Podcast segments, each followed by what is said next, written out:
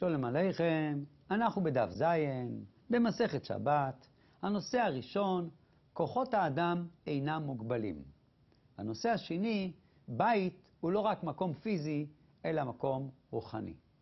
הנושא הראשון, כוחות האדם אינם מוגבלים, כתוב בגמרא, רשות היחיד עולה עד לרקיע. מה הכוונה? ידוע בתכנון ובנייה, יש הרבה כללים שרוצים לבנות גשר מעל בית פרטי. אדם רוצה לעצור, שלא יבנו גשר מעל הבית שלו.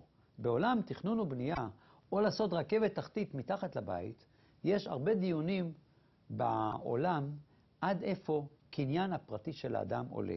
האם הבית שלו, יש לו כוח לעלות עד למעלה או עד למטה.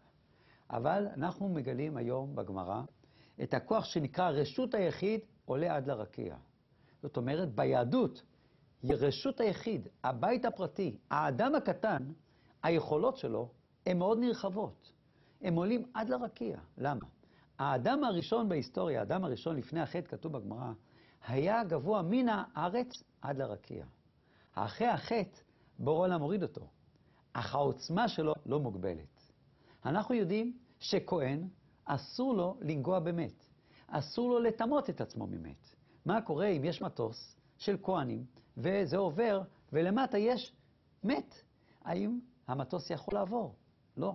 הכהנים אסור. למה? הטומאה של האדם עולה עד לרקיע. למה? כיוון שבעם היהודי, העוצמה של הנשמה, שמגיע מבורא עולם, כשהנשמה מגיעה, אז יש אנטנה, מלמטה עד למעלה. בשונה מרשות הרבים, שהתחום של רשות הרבים, כתוב, עולה רק עד עשרה טפחים, כן? יותר מזה, זה לא נקרא רשות הרבים. ברשות היחיד אין גבולות. הרשות היחיד, הכוח במלאכת שבת, שזה עולה עד לרקיע. למשל, אם מישהו מניח חפץ ברשות הרבים, לא על הקרקע, אלא בגובה מעל עשרה טפחים, טפח זה עשר סנטימטר. אדם מניח משהו ברשות הרבים מעל גובה מטר, הוא לא נחשב רשות הרבים. ברשות היחיד, אין הבדל באיזה גובה הוא מניח את הדבר. גדולי החסידות אמרו, יש פה סוד. רשות היחיד עולה עד לרקיע. אמר הרבי מסוכת שבא לאבני נזר, שכמו שהסברנו קודם, כשאדם הולך מהעולם, הוא מטמא גם, האנטנה של הטומאה עולה עד ללמעלה. לא משנה מה הגובה. מה זה אומר? הנשמה של היהודי נותן כוח מלמעלה עד ללמטה, ומלמטה עד ללמעלה. זה הכוח של האדם, וזה גם כוח שגם כשאדם הולך מהעולם, הנשמה שלו שהייתה שייכת אליו, זה לא משאיר חלל ריק, זה מגיע עד למעלה. מכוחה העצום של הטומאה שיש במת, אפשר ללמוד איזה ממדים יש לנשמה שבורא לה נתן לנו. אין גבול לכוחות הטמונים באדם.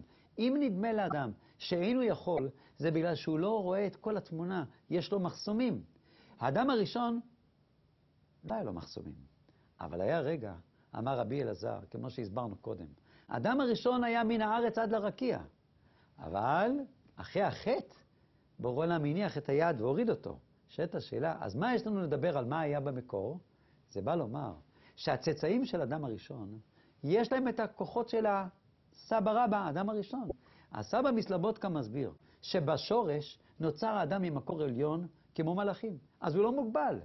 אבל ברגע שאדם הוא עושה חטאים, אז יש איזה מסך שמסתיר ממנו את הכוחות שלו. אבל הפנימיות שלו היא עוצמתית. ולכן, אומרת התורה, כשהכוח שנקרא רשות היחיד עולה עד למעלה, עולה עד לרקיע, מה הקשר בין רשות היחיד לבין האדם הפרטי? האדם הפרטי זה הרשות היחיד, זה האדם. הרשות היחיד, זה נראה לך משהו קטן, זה בית פרטי. אבל בתוך הבית יש אדם. יש כוח פנימי. בורא עולם מגלה פה. רשות היחיד, תדע לך, כל דבר שאתה עושה, זה עולה עד הרקיע, מקצה השמיים עד קצה השמיים.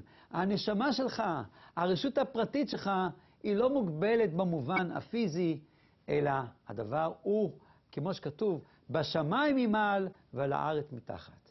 בורא עולם טמן בכל אדם את הסולם שנקרא ראשו מגיע השמיימה, אבל מוצב ארצה.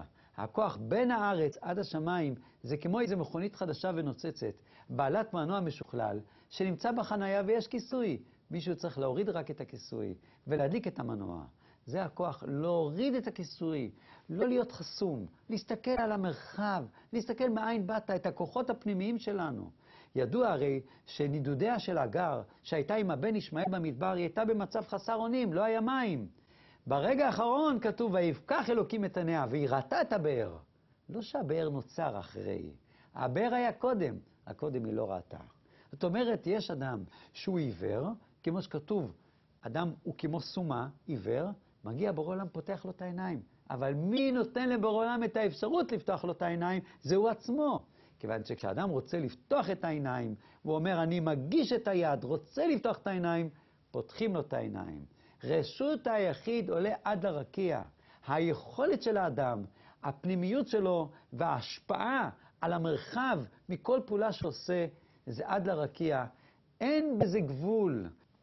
ויש כאן את המסר הנוסף שאומרים גדולי החסידים, שמה נקרא רשות היחיד עולה עד לרקיע. מה שאדם עושה בשקט, ברשות היחיד, בצינה, בתוך הבית, בלי פרסומת, נראה לו אף אחד לא יודע. בשמיים הוא הופך את העולם עם המעשה הקטן בסתר, בלי פרסום, בלי צלצולים, בלי רעש. הוא בוקע עם המעשה הזה את גג הבית וזה עולה עד הרקיע. זאת אומרת, הוא סולל צינור של שפע מהרקיע אליו, כיוון שעושה את הדבר ממקום הכי הכי פנימי. כיוון שהכל הרי ברור, מגיע לבורא עולם. חכמינו רומזים כאן, שלפעמים אדם חושב לעצמו, בבית שלי, מי יודע איך אני מתנהג? בחוץ אני אהיה טוב, בבית, איך שאני אעשה? אומרים לו, לא, לא, לא. רשות היחיד בוקע עד לרקיע. תדע לך שגם מה שאתה עושה בשקט, בורא עולם רואה. אז יש לנו את המסר שאדם הוא לא מוגבל. ויש את המסר כשאדם עושה דבר שהוא בצנעה, זה מגיע למקום מאוד גבוה. ויש את המסר השלישי, שגם מה שאדם עושה והוא חושב שאף אחד לא רואה, זה עולה עד לרקיע, יש מי ש- שכן רואה. הנושא הבא שיש לנו היום הוא בית, הוא לא רק מקום פיזי, אלא מקום רוחני. אמר רב גידל אמר רב, רב גידל אמר רב אומר משפט, בית שאין תוכו עשרה.